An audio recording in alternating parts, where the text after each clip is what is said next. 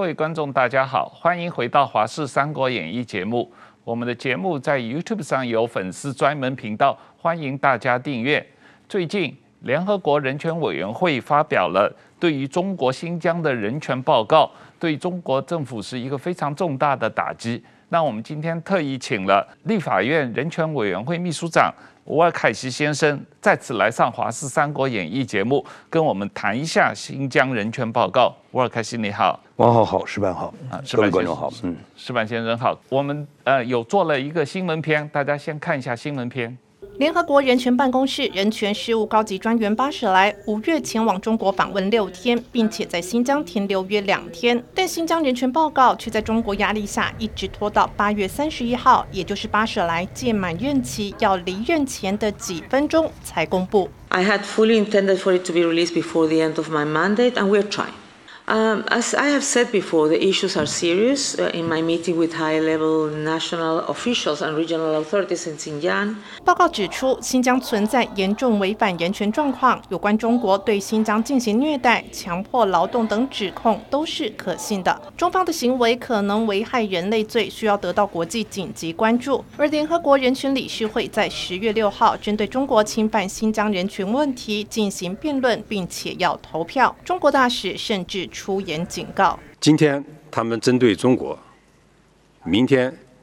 他们就会针对任何一个发展中国家。美国、加拿大和英国是呼吁进行辩论并投票的国家。卡达、印尼和巴基斯坦等国则拒绝支持。可惜的是，这项动议由四十七国组成的人权理事会最后开出十九票反对，十七票支持，十一票弃权，是人权理事会十六年历史上第二次动议遭到否决。法新社分析指出，中国身为主要债权国，非洲国家在压力之下投反对票，导致辩论提案功败垂成。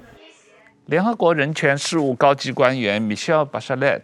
他发表外界期待已久的关于中国人权啊新疆人权报告啊。那他这个报告相当的长，他做了大量调查以后啊，明确的呃指责中国当局在针对维吾尔人和其他穆斯林为主的群体，可能犯下了反人类罪啊。那你个人是一个维吾尔人，你怎么看这个报告推出的时机和它的内容？首先，这个呃巴切莱人权官员呃人权这个专员前往中国的时候，我们海在海外的维吾尔团体就对于他这一趟新疆之行，我们已经抱持了相当的怀疑的态度。那么长期以来，呃，在中国呃。封锁这个这个所有的消息，而且让如果有人能够进去的话，中国也会让某一些人进去。然后的情况之下，实际上是看不到真实的状况的。在明知看不到真实状况的情况之下，联合国的人权高级专员去中国，啊，能够所做的报告会怎么样？我们等于说相当的疑虑，应该说相当的。呃，这个而且会担心联合国会扮演一个给中国这个涂脂抹粉的这样的一个角色哈。那么中国过去呃也曾经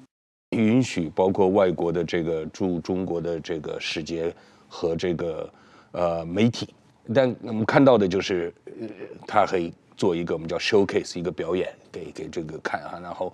然后，但是即使如此，呃，连他们那些访问之中，也还是能够看得到一些呃真实的状况，呃，比如说，呃呃，至少他们访问到了，就是说这些人，呃，在关押在就好像很华丽、很漂亮，呃，在那边唱歌跳舞的那个集中营，呃，在以前所做的报告，至少也看得出来，那个是违反他们自己的意志，并不是自愿去的嘛。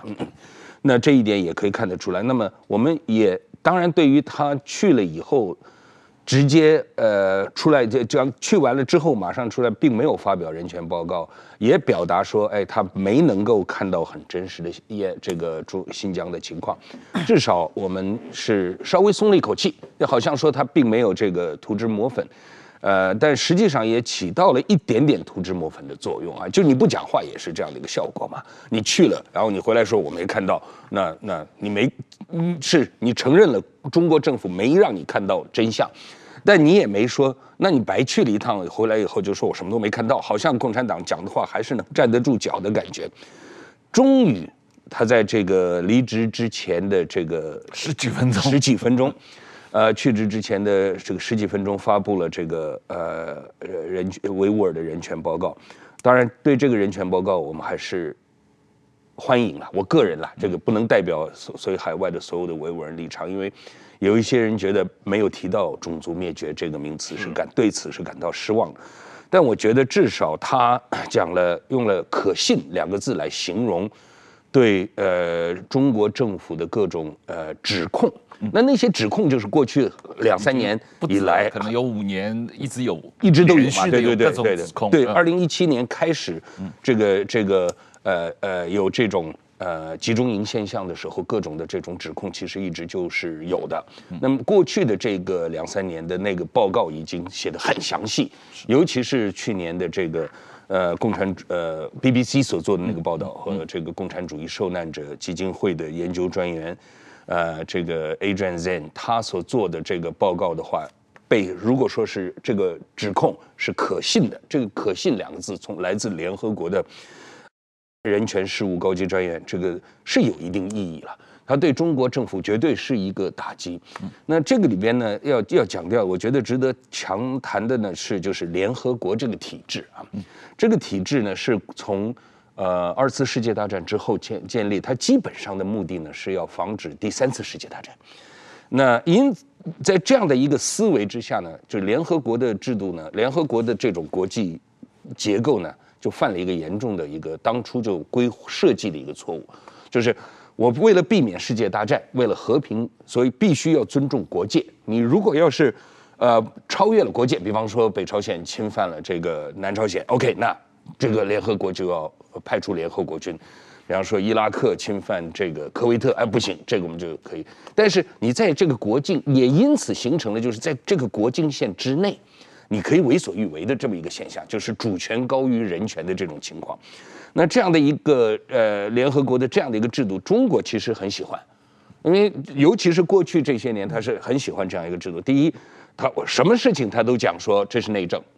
你管不着。啊！我不让你，我反正我在这个国境线之内，我没有，我只要没有把我的解放军派超越我的国境线，那我解放军拿来对付自己的老百姓，我那用武警来对付自己的老百姓，与国际社会就不管。这样的一个制度呢，呃呃，是一个国际政策、国际格局的失败，应该说是这样的一个，应该这样形容。而且，比方说，我们很多国家会指控像呃中国呀、古巴呀、呃呃北韩这样的国家，说你们国家没有自由、没有民主。他说我们有啊，我们我们也有投票啊。我我像中国的人大代表是呃也是选出来的，只不过他就是呃第一他是等额提名，第二呢他没有真正中国的反对党加加入选举的空间。他没有呃，他没有这个呃公正的媒体等等来来报道这种其如果有人要挑战的话，也没有这个这样的一个机制。换言之，对于投票这样的一个行为，共产党是不怕的，他可以控制的。而且呢，不仅在国内可以，他不怕，可以控制，他可以把它推广到联合国。联合国的投票他也不怕呀，因为他也可以就是。联合国的那个投票机制，它也不是一个在完全充分的一个自由、开放的民主的一个制度之下。每一个国家，如果它全世界并没有形成一个一个开放的一个民主的环境，每一个国家的那张选票如果是可以买的，像中国就通过无论是一带一路或者什么，它是可以买票的嘛。它对于维吾尔的这么强烈的呃严重的人权的迫害，是得到几十个穆斯林国家的。这个这个支持的，你要真的讲一一人一票，一个国家一票的话，联合国这个体制，中国是可以收买很多选票的。因此，这样的一个投票，他当然很喜欢。但连这样的一个一个，呃，他很喜欢的机制，到最后在他呃辞职前、离职前十二分钟，这个联合国人权事务高级专员米歇尔呃巴切莱特发了这个关于这个新疆维吾尔的人权报告。我当时在我的脸书上是这样写，我说不是联合国变勇敢了，是实在没有说谎的空间了。就是共产党把连自己可以 可以操弄的这个联合国都逼到了这个他的队里面。我觉得这样这样的一份，这样应该是这样解读来这个这份报告的实际点。是，我也我也是这么认为啊。这个呃呃巴切莱米歇尔巴切莱他基本上呃不得不为之了啊，因为他确实是看到了太多。用他自己话说是可信的证据啊，这个呃，新疆存在着严重的违反人权、危害人类罪的这个状况，而且他看到了太多的这个中共的各种诡辩，然后他认为这些诡辩也都是不可信的，所以这一次。这个联合国的这个报告，等于是认证了国际社会过去几年的很多大量的媒体的揭露，这个是。从这个意义上来说，我觉得这个报告还是重要，有价值，有价值，是是是，嗯，对，石板先生，你你对这个报告怎么看？我觉我觉得他已经做了很大的努力了，这个这点我觉得跟我们做记者蛮像的。我在二零零九年就七五之后，呃，到二零一五年左右，基本每年都去新疆去采访，呃，有有我个人采访的，也有中国这个外交部啊，什么国务院新闻办他们组织的外国记者团去新疆。采访，那么去新疆采访，如果他是政府组织去新疆采访的团，那他给你看的都是歌舞升平嘛，都是每一个呃这个维吾尔人都洋溢着幸福的笑容的这这种这这种画面嘛。当然说我们自己知道这是给我们看的是假象嘛，那我们就要努力去挖掘真挖掘真相，但是我们也只能是有一份证据说一份话嘛，我们不可能是自己想象，或者是我们。呃，怎么说呢？比如说，我记得我我采访看到是，我我去就去他们那那种招工的地方啊，就介绍工作的地方，然后就查他过去的资料，然后就看到资料，它的表面上的上面几几份资料可能是那个七五之，再往前的资料的话，所有招工的人都是说要汉族，嗯，条件是汉族，这是很明显，就是你你在乌鲁木齐的。那个地方去招工的话，当然说那那个地方，呃，维吾尔人的比例也很大嘛。但是说维吾尔人是找不到工作的，没有工作机会的。比如说这个事情，还有一个我，比如说去那个他有很补习班嘛，要考补习班门口就停着很多的豪车啊，都是外国的高级车，然后跑出来的全是汉族的小孩子嘛。然后到后边去，比如说那个大巴扎去那里，那个男男的就是十几岁的。十岁、十二三岁的小男生是给人擦皮鞋，那是一个就是说平常的日子根本不是应该去上学的时间，他们是给给人擦皮鞋，擦擦一个皮鞋什么三块钱五块钱，然后小小女孩子卖花，就是都都都是维族的孩子嘛，就是你看到这些现象的话，你就可以联想到很多的这种歧视和这种不公平感，就能看就能看到嘛，但是说。光凭这一点的话，那么这些事情其实你把这些细节写出来就蛮有震撼力的。是，但是说你光凭这一点的，你要说是不是种族灭绝的话，这个我也不敢说嘛。我只能把我自己看到的现象写写出来。另外一个就是也有也不得不否认，就是说关于这个新疆的，呃，不光不光是新疆，包括西藏很多的，就是在海外流传出来一些消息，有的消息并不是。真真实的消息嘛，它是被夸大的消息嘛。但是这种夸被夸大的消息，一旦我们媒体不小心爆出来的话，被中国政府会他拿这个大事就说你们全是虚伪报道嘛。是是，就是会给他们一些这个根据嘛。所以我觉得这次联合国，他应该是中国给他看的也是歌舞升平的场面，但是他从中也尽量找到一些蛛丝马迹来来推出来正在发生严。严重的这个人道灾难是，所以说我觉得他写到这里的话，已经做了很大很大的努力了。那我有听到过在台湾呢，嗯，有就是呃，包括我在脸书互动的我的一些朋友，就是说新疆这个事不可信，说是西方捏造的。有台湾呢，台湾人会这样讲。其实过去的呃这个台呃各个非政府组织和各个媒体。你尤其像你刚刚讲过的这个，这个完全同意哈，因为我自己也在无国界记者组织的这个，呃，也是对于媒体会有提出的要求，就是你要有足够的证据。但我想提醒大家哈，一件事，就是二次世界大战期间，这个德国人对犹太人的迫害，那是后边的是那找到的证据是非常确凿的。等到奥斯维辛那个集中营被解放，我们看到那个画面是绝对震撼的。知道不知道奥斯维辛集中营大家应该台湾人都听过，大家知道不知道是什么时候被发现的？是欧洲胜利日之前几个礼拜。一九四四年的欧洲胜利日之前几个礼拜，是盟军还有苏军打到了东西这样打，打到了波兰，打到了这个德国境内的时候，才发现了这些集中营。在那之前，集中营也一直存在啊。迫害的情况从一九四零年开始，德国就已经在明确的用所谓最终解决方案这样的一个立场，就是要灭绝啊，一波一波的灭灭绝。后来我们发现他的那种杀了几百万人，而杀了几百万人呐、这个这个是不得了的一件事情。只有到欧洲全面解放之前两个礼拜，盟军才真正发现这些事情。为什么呢？他德国当然他就控制这件事情嘛，他这个消息来源是出不来的。你即使有一些犹太人当时说逃出欧洲的犹太人说他们现在在杀人，他们现在在建集中营，他们把我们一波一波的这个赶到。首先这些逃出来的他都不见得能看得到这些犯罪嘛。那毕竟在一个纳粹的统治的这种情况之下，但即使他也找到了一点点消息报道出来，他也没有证据啊，他也不可能说你看我有照片，我在这这这就是奥斯维辛，他逃出来的也不会有。所以你要求受害者。提供你受害的证据这件事情是一个国际社会的悖论，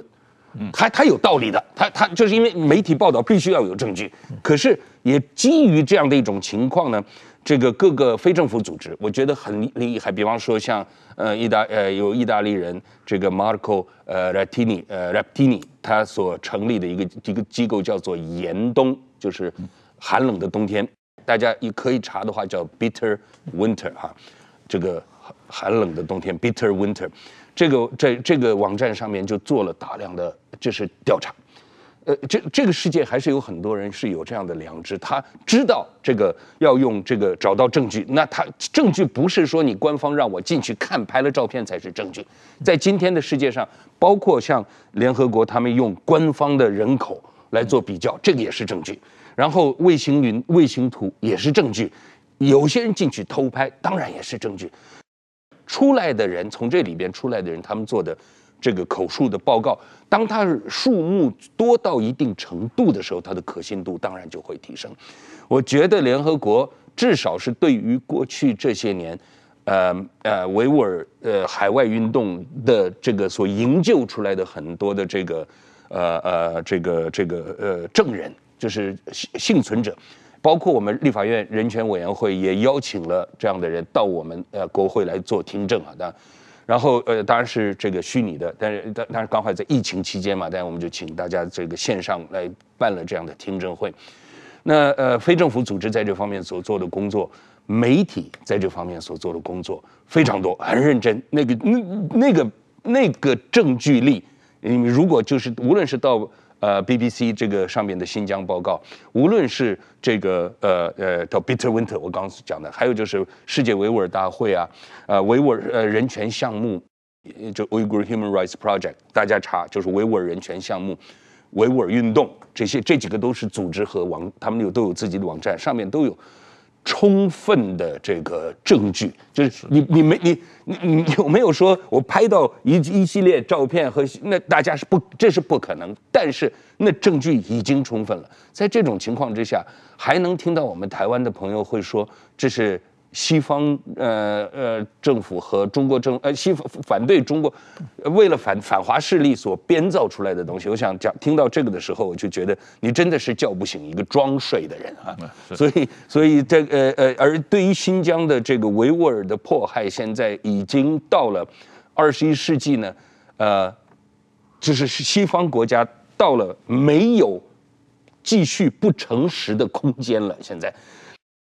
我们台湾可能自外于世这个世界太久，但我们不能自外于世界。我们一既然一直希望能够加入国际社会的话，你不能太自外于世界。你要了解一下国际社会现在对于新疆维吾尔的这样的一个人权状况的态度是什么？这个态度就是，我觉得是羞耻，就是西方国家感受到了一个羞耻，居然在二十一世纪，我们容忍甚至是纵容中国政府犯下了。这样的人权的强悍。这件事情应该是一个整个二十一世纪全人类的一种羞辱、羞耻，包括我们台湾，我们应该要有这样的感受。是是是，嗯、我们先回过头来谈一下这个报告本身的内容。虽然它没有用到。种族灭绝这个词，这个词是美国政府用的啊，呃，欧盟也基本上接受了这样一个词，但是这个联合国的报告是用了中国政府的官方统计数据来研究新疆地区人口变化、人口结构的这个变化，可以看到中国政府是有一个系统性的政策，就是第一。大量把汉人迁入到新疆，第二，使得在新疆地区的维吾尔族人的出生率急剧的下降啊，这种这种状况。呃，造成了现在实际上新疆地区可能汉人已经超过了原来的维吾尔的人口，早就超过啊，早就超过了。这个实际上在我看来，这个政策它不光在新疆，它以前在西藏也是同样的政策。其实，在一九五三年，就是所谓这个呃新疆维吾尔自治区成，新疆维吾尔自治区是一九五五年成立的，但一九五三年有一个人口普查哈，那时候还叫新疆省的时候，新疆省的维吾尔人四百多万，对，汉人大概是四十万。左右哈，就是都集中在迪化，当时还叫迪化，这个现在就改叫乌鲁木齐，呃，大部分就集中在几个地方了。这个汉人就几十万人而已。那么过了从那个时候到现在一九五五二，就如果说五二年、五三年的话，到现在七十多年了嘛。嗯。七十年过去以后，维吾尔的人口大概增长了两倍，嗯，汉人的人口大概增长了三十倍，甚至有人说四十倍都有可能哈。那这个是怎么来的嘛？一一个呃。呃，虽然在实行一胎化的时候，维吾尔人是可以生两胎的，看起来好像对维吾尔人是相对可宽松的哈。这当时我们的主张是说，你你只准我生两胎，也已经是一种，就凭什么我们维吾尔人要对你自己搞砸的这个人口政策来来负责任哈？新疆的人口不光是说计划生育生不生这样的一个问题哈，你有大量的人口迁入的问题。是，那其实新疆是一个好地方，它是一个。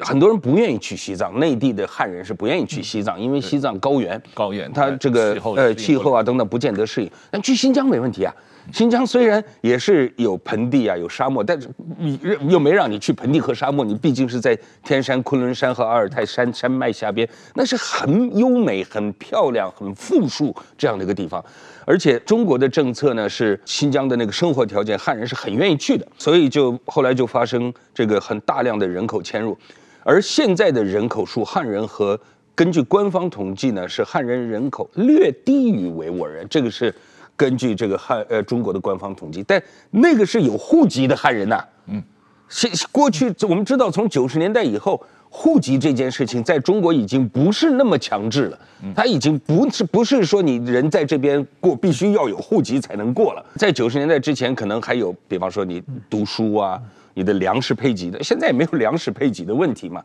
所以很多新疆的汉人的户籍是在内地的。如果把他们这些人全算上的话，更可恶的还就是这个这个罪犯，嗯，这个呃呃呃，在中国在呃新疆西南部呢建立了很多的监狱，嗯，这个监狱呢就是让内地的犯人到新疆来服刑，服刑完了以后，这些人不是回到原籍的，是留在新疆的，所以这个也是一个就是内地的人口。到到新疆的这样的一个呃呃各种各样的政策，导致了今天的这种情形。而而在我们的立法院人权委员会所办的那个听证之中，我们所邀请的一个一个证人，他自己就是被强迫绝育，他是在这个集中营之中强迫绝育，而他的证词使得后来在伦敦所召开的维吾尔法庭上面作为重要的几个人证词之一，使得伦敦的这个维吾尔法庭 Uyghur Tribunal 当时呢就做出来了一个结论，就是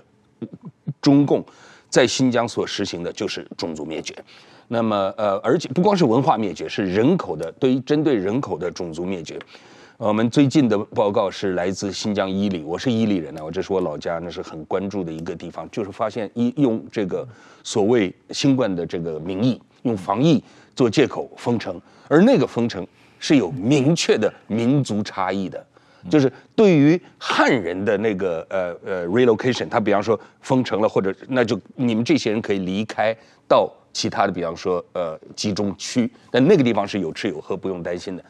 维留下来的维吾尔人是关在那里的，就被封死的，然后就已经关了一个多月，是不吃，没有提供什么吃的，饿死的人，没好多天没吃的，都这些这些资料都已经出来了。中国政府现在是在系统的杀光这些维吾尔人，杀光。我讲的重，大家不要觉得匪夷所思。共产党能做的很多事情，就是藏人一百六十个人自焚，想要让世界来看到的，就是共产党所做光天化日之下的倒行逆施啊！这种事情是在发生的，确实发生着的。所以我想提醒，尤其我们台湾的。观众第一，偶尔听到一两个人有这样的声音说，这这个是反华媒体的宣传就算了，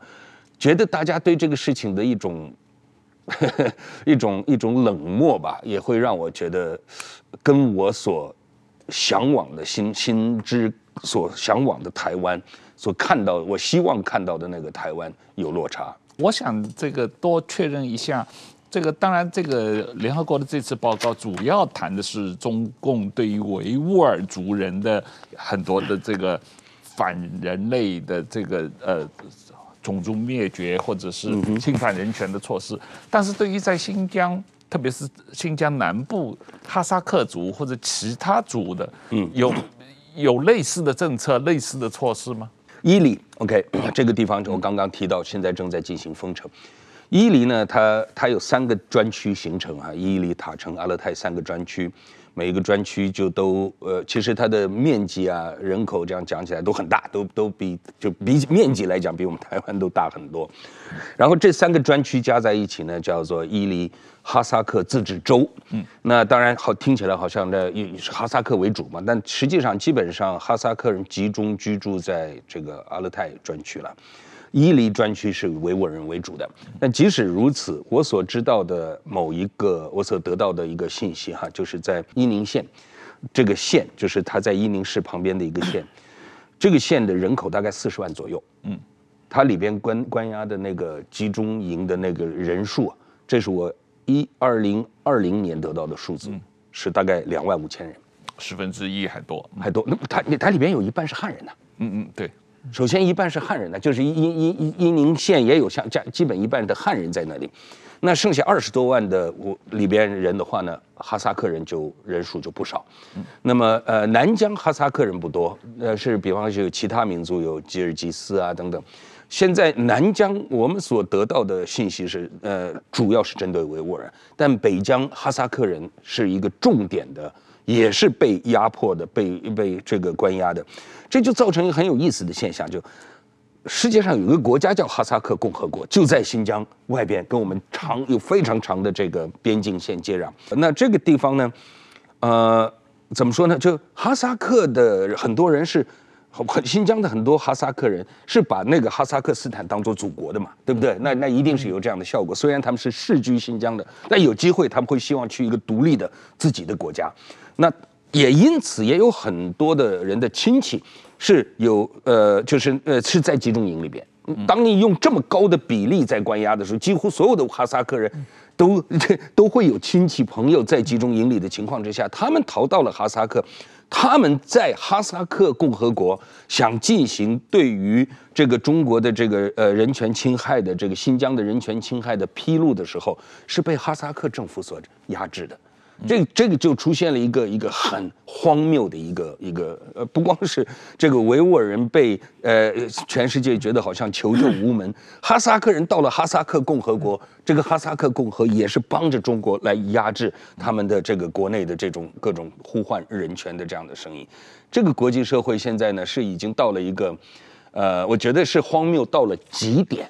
当穆斯林国家也跟共产党一起来说，他们支持他们的反恐政策。新疆哪有什么恐怖？要有也是被你政府中国政府逼出来的嘛。首先，我觉得要讲到恐怖主义这个词哈，利用这个时间来讲一下。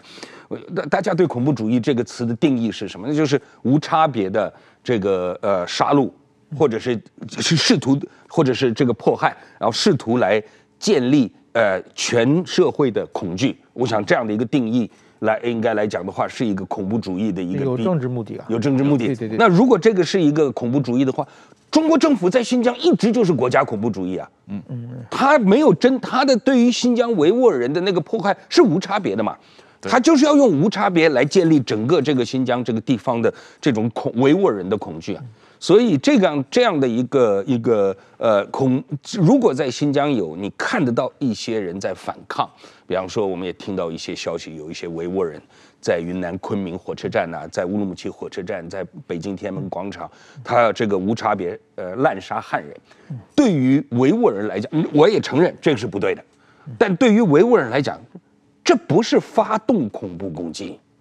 这是反映反抗你的恐怖迫害。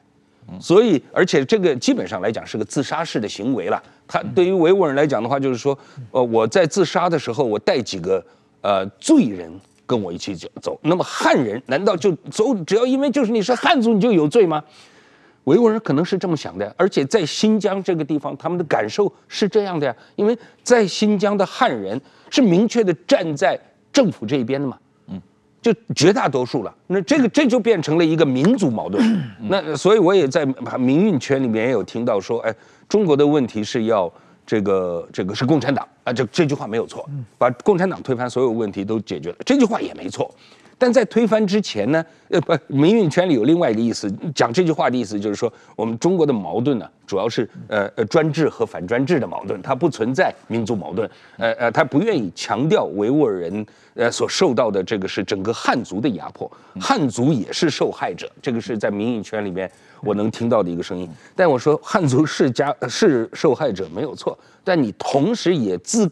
心甘情愿的在新疆愿意扮演加害者的时候。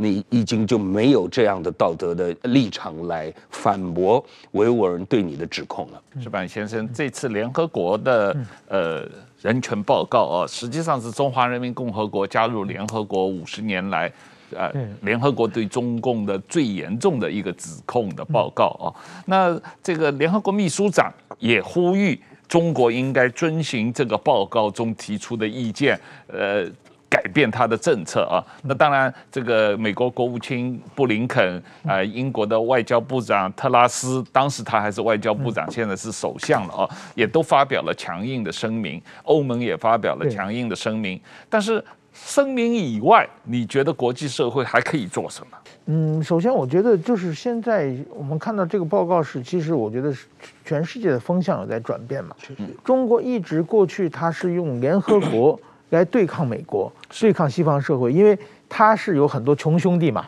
非洲的很多兄弟，他通过这个经济援助，然后买票的行为，然后在联合国的很多地方都占 占有大多数的议席嘛，然后他是通过这这种，然后去说把美国和欧美的这些就是自由民主价值观的国家变成少数，然后中国在联合国为自己涂脂抹粉，一直在做，但是说。这最近我觉得，呃，二零一八年的川普主导的美中对抗之后，这个联合国的，好像有有有一点变化嘛。嗯。而且中国的倒行逆施，中国的战狼外交，而且中国最近的，我估计它的一带一路也可能出现个问题嘛。它到处就是发钱的这个经济来源，可能也也是最近发钱也少了，发买不起这么多人了。所以说，我觉得这是一个一个很大的变化嘛。那所以说，这次能够这个报告出来，能够中国联合国的人权理事会跑到中国的对立面去了，这个我觉得是其实这几年的国际政治是一个很大的一个变化。那么这样的话呢，当然说中国国际社会能做什么？我觉得当然说一个是，呃，其实其实我觉得新新疆问题是很严重的问题，但是同时中国的人权问题远远不止新疆问题嘛，西藏的问题也非常。严重少数民族的对宗教的迫害，对法轮功的迫害，其实是非常非常多的。这些事情的话，我觉得大家都要一个个去查，然后呢，一件一件事做出反应，做出制裁嘛。这个也就是说，我觉得像这这种有理有据的方式，然后中国一个一个对决，但是然后呢，去影响全世界的舆论。我觉得这个是一个需要一个长期的一一个问题。我想现在已经在开始了，今后按照这个步伐，呃，途中可能还会到受到中国的恐吓、收买等等有一些左右的。但是我觉得最近的国际社会渐渐的已经团结在一起了。特别是我觉得俄乌战争之后，可能今后的新的国际智慧秩序之下，中国它的各种各样人权问题，我想会变成一个非常重要的一个话题。我我可惜，我我你也看到这个呃，联合国这次对中共的中国的谴责啊，是中华人民共和国加入联合国五十年来最严重的一次对中国的谴责啊。是。那以前中国从来没有在联合国稍微吃过亏，对，遭受过这样的谴责啊。是。而且这一次这个 Michelle Bachelet 去中国的时候，习近平还跟他有视讯，然后习近平说还要坚决维护联合国的权威和地位啊。可是等到联合国的公报告出来了以后，中国政府又说这个报告坚决不接受，联合国是垃圾，我们都不承认啊。那这是中国外交的一个巨大的挫折吧？我想，中国感受到自己的外交挫折，应该在过去这两年是非常强烈的。嗯，包括像呃前不久这个佩洛西众议长来到台湾这件事情，是这在世界上都是个非常大的一件事。就是美国这个国家的这个第二号人物说亚洲之行，其他国家其实都不重要，就就是为就是为了来台湾，又又赔了几个国家这样的感觉。而这样的一个呃巨大的政策的改变。是美国国家政策，这个刚石板先生提到，就是二零一八年开始，这个，呃，川普总统时代所采取的对中国政对抗政策开始了。这个这个对抗已经明，就是用从二零一八到现在四年时间，是慢慢一步一步在看得到。维吾尔人的牺牲是是一个很重要的原则。我刚我自己在脸书上讲，就是说我们已经没有。不诚实的空间了啊！这个世界上发现被共产党逼到，你已经逼到我，我你的耍赖要逼到我得要么跟你一起耍赖，对我已经没有办法对你的耍赖视而不见了。那这样，而且不光是视而不见就可以，如果比方说有经济利益的话，那那可能自己也找个台阶下来。只不过共产党的这个耍赖呢，到最后呢，他无底洞。嗯，他是一个就共产党最大的呃呃专制国家最大的特色不是。不光是残暴啊，等这些都是，但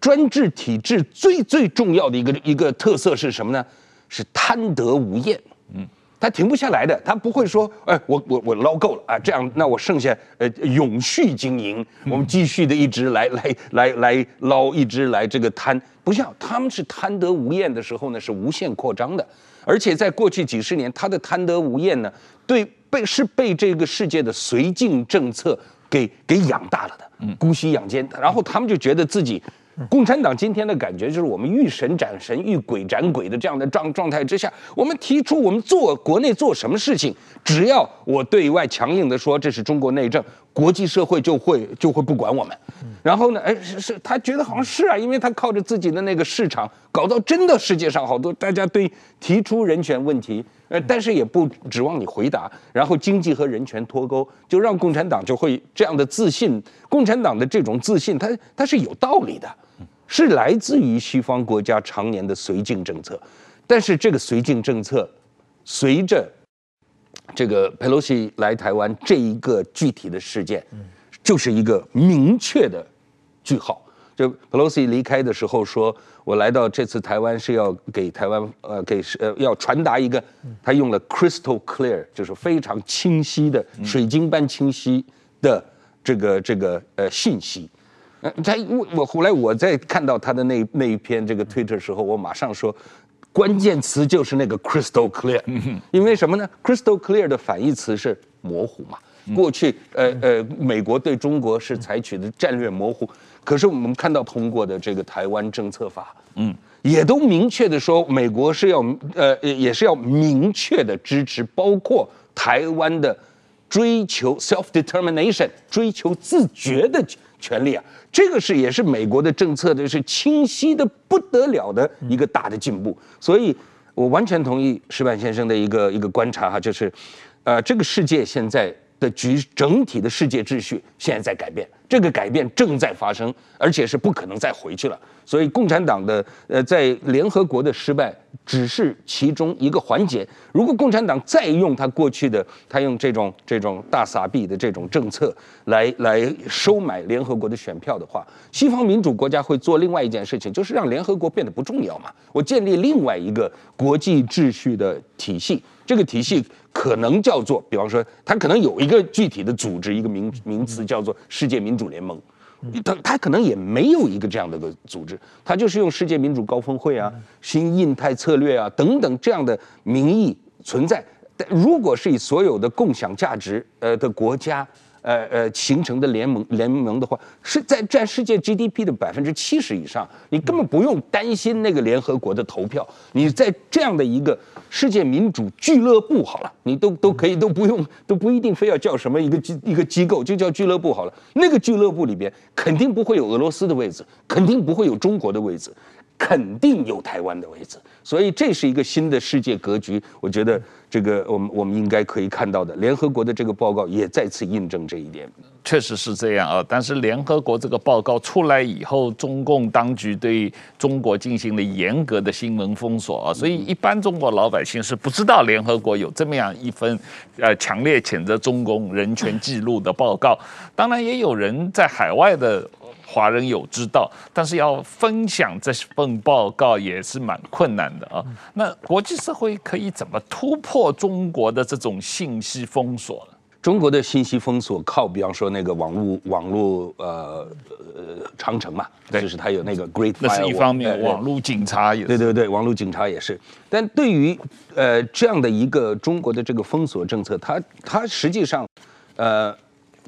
西方国家吃亏最大的是什么呢？是比方我们随便大家想那个道理，Google 在中国是卖不出广告的嘛，嗯，那所以就他就退出了嘛，因为他为什么卖不出广告？因为他你这我的所有的搜搜查，只要过了这个这个这个网络长城，你全部都被你屏蔽了。那我我为什么在你 Google 买广告呢？我当然应该是去百度买广告才合理嘛，对不对？然后百度呢是超 Google 的，然后呢这这个是是仿照的，然后呢。同样的，呃，Twitter 也进不去中国，但是中国有微信、有腾讯这些，它都是 它可以建立一个网络长城，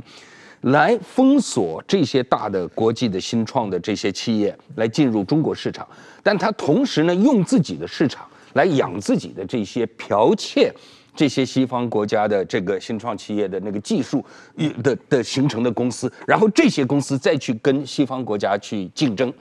岂有此理嘛？对不对？那。中世界可以做什么呢？世界可以利用 WTO 机制，要求中国这个呃呃开放这个网络这个网络世界，就因为这个证据太明确了，你中国是抵赖不掉的。而明确的这个是你没有遵守你加入 WTO 的时候的承诺的，国际社会手中不是没有牌。就是这就是一张牌，你就用这一点，你开放你的网络世界，你一旦开放了以后，就回答了你的问题。西方的这种国际社会的这种资讯就会进入中国。我觉得中国人不是那么坏的一个民族，他不是一个说看着这么明确的证据还要继续跟共产党唱和，觉得对维吾尔人的迫害就活该。我觉得是在一种被洗脑的状态，而洗脑的那个状态呢，是因为封锁。如果那个封锁解开了以后，我们所看到的，呃，世界所看到的，第一，中国人也没那么好，就没不不都是五五毛粉红哈，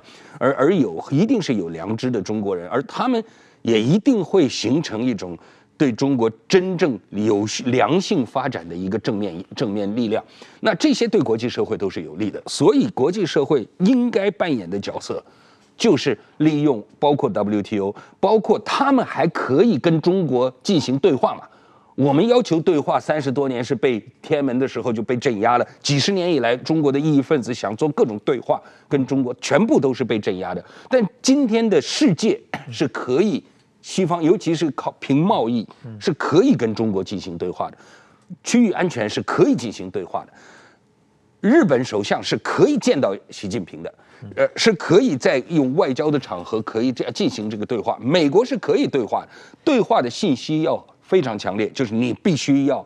第一要打开你的这个中国的网际网络，你必须要让国际的信呃信信息可以进入中国，你不能。然后当都进去了以后，我觉得共产党再这么倒行逆施的空间当然就会变小。国际社会手中不是没有牌。石板先生，刚才乌尔凯西也提到了海外华人的有一小部分人的一种观点，就是说，呃，不需要特别针对维吾尔人权问题做关注，因为中国的汉人，呃，也是有各种基本的人权问题啊。这个这是一种认知的盲区吧？你怎么看？怎么样跟海外的华人呃讲清楚这个对针对维吾尔族的这种种族呃灭绝政策、迫害政策，不只是一般意义上的违反人权的政策，还确实是存在着啊宗教意义上、民族种族意义上的这个人权的犯罪行为。很多海外的人他其实是装睡啊。就是说，他都知道怎么回事了，只是他不愿意，他觉得敌人太强大了，而且，就是说挑向敌人挑战的话，会给自己添很多麻烦，或者给自己墙内的一些亲友添很多麻烦，所以说他就会讲各种各样理由替中共洗地了。我觉得这这种怎么说呢？呃，当然说刚才沃尔开西讲对，就是第一个呢，真正要觉醒的还要中国内中生活在中国的人嘛，他们自己站起来抵抗，他们站起来。去发出自己的声音的话，外外边的人是给他帮忙的嘛，所以说我觉得中国怎么样让中国的这个大家觉醒的话，还是有很多很多办法。刚才你讲的那个让开放市场，那个中国的理由是我没有开放啊，他进来要遵守我的法纪法规啊，他们自己走的，所以 Google 是自己走的嘛，是，他是用这种逻辑来来挡的。但是说我觉得现在。各种这个科技越来越多了嘛。另外一个，我我发现，就现在国内翻墙出来的人越来越多了，就看 YouTube 的人越来越多。为什么呢？因为国内不好看啊。过去说真的，到胡锦涛时代，到习近平早期那个时候，中国的网络上各种各样的就是媒体很多嘛，就是前不久讲那个，就是各种的包包包括一些社会调查、挖掘真相的一些，还有一定的言论自由嘛。那个时候国内有很多很好看的嘛，但是说现在国内完全被封杀了，嗯，像什么易中天啊，什么高晓松啊，什么那些也不能讲了嘛。那这种时候，那国内太太无聊嘛，大家都该翻墙出来，这也是一种自然。其实，在国内只要在中国国内，只要你想做的话，这个翻墙软件也是很容易拿到的。其实我觉得过去是有一些法轮功提供一些翻墙软件嘛，我嗯。但是我觉得这个国际社会，美国如果美国提供的一定是又快又好嘛。法轮功那个翻墙软件，有的时候经常有各种病毒在里边，但有人不敢用嘛。就是国际社会，国际社会向中国提供翻墙软件等等，我觉得这些事情都可以慢慢的改变意识。其实我觉得，在中国只要把中国的精英，只要把中国精英想知道真相这些人，不告诉他们真相的话，我想这个意识会改变的。在中国国内改变的话，国际社会我想才能够。呃，怎么说呢？在这更支持的帮助他。那我们来看看台湾社会怎么样能够支持和帮助新疆人民，呃，帮助这个新疆维吾尔族，呃，或者哈萨克族同这个情况。总体来说，你刚才我也同意你批评的，对，就是台湾社会对联合国的这份人权报告没有太大的反应和讨论啊。台湾社会实际上是。知道这件事情，但是认为这离了我们很远，事不关己啊，有这样一种态度。但是中国政府实际上，卢沙野驻法国大使就说，如果武统以后要把台湾两千三百万人都进行再教育嘛啊，基本上是新疆模式要移到这个台湾来，这是中国政府已经公开宣布的政策嘛啊。是那。台湾可以做什么？台湾社会第一，整个社会对于这个新疆人权问题，怎么样可以让整个全社会更重视这件事情？第二，怎么样可以推动台湾政府采取一些措施，比方说禁止进口新疆棉花或者新疆的这个西红柿？我我想这个呃，新疆的有存在奴工，就是这个强迫劳动的这样的，这是个事实，这是一个。我们台湾如果对于这样的一个事实视而不见啊，或者是只考虑自己的这个呃呃经济利益，而而而不管这个呃人权啊或者怎么样的话，那我们就真的忘了我们自己是怎么走过来的。台湾过去威权的时候，当时我们的人民是没是没有这个自由，没有那个自由的时候。那那但但是也是有国际社会的那种关注之下，也形成了压力，使台湾一步一步走到今天。我们如此自豪的，台湾人最自豪的是我们的民主嘛，对不对？台湾人最自豪的是是我们的自由。那呃呃，当然台湾也是一个工商社会，所以也一定存在那种工商性格。呃，但是我觉得呃，越来越多的呃这个工商性格的人，就是害第一个是害怕，第二希望能够稳定啊，能做生意就好。那但实际上呢，二十一世纪以来的话，人们的那个呃呃呃道德观其实也是在提升的哈。那在这样的台包台湾也是年轻越越越越来越在意这些事情。其实我觉得对台湾也不必太。啊、呃，失望！我觉得台湾还是有机会，台湾的老百姓关关注度会自然的发生一个提升。那那当然了，就是对于任何的那种不同信息的判断能力和在对于那种错误信息的做出了这个排除的判断之后，你下边的投票要就会影响台湾这个社会对于这个这个。呃，走整个政策的一个走向，我想对此我还是有信心的。这个我我觉得台湾社会还是需要更多的了解中国人权的现状啊，然后可以了解到，如果台湾被武统的话。台湾社会可能会进入一种什么样的状况啊？那这个呃，中国政府最近呃，外交官，我觉得卢沙也并不是他个人这么乱说的。实际上，最近这个中国驻澳大利亚大使也有说了类似的话啊，就是要对于台湾整个进行一个呃再教育，要把大家区分开来，你是台独或者不台独，哪怕你是不台独，也要接受再教育啊，这样的一种状况，这个会对于这个台湾人对。中国的认知可能要提升到另外一个程度啊。台湾有一群统派，嗯，他们其实是有意在装装醉装睡嘛，装睡。他们还有人跑到新疆去，对，回来以后说新疆怎么好怎么好嘛。呃，这洪秀柱好像是。对对，这这些人啊，他们以为在教育的时候他们是讲师呢，但是说他们绝对轮不到他们当讲师，他们也一定会被关起来再教育的。对，所以这个在绝对是他们这现在是。他们以为将来还可以回作为统治者，在他们现在有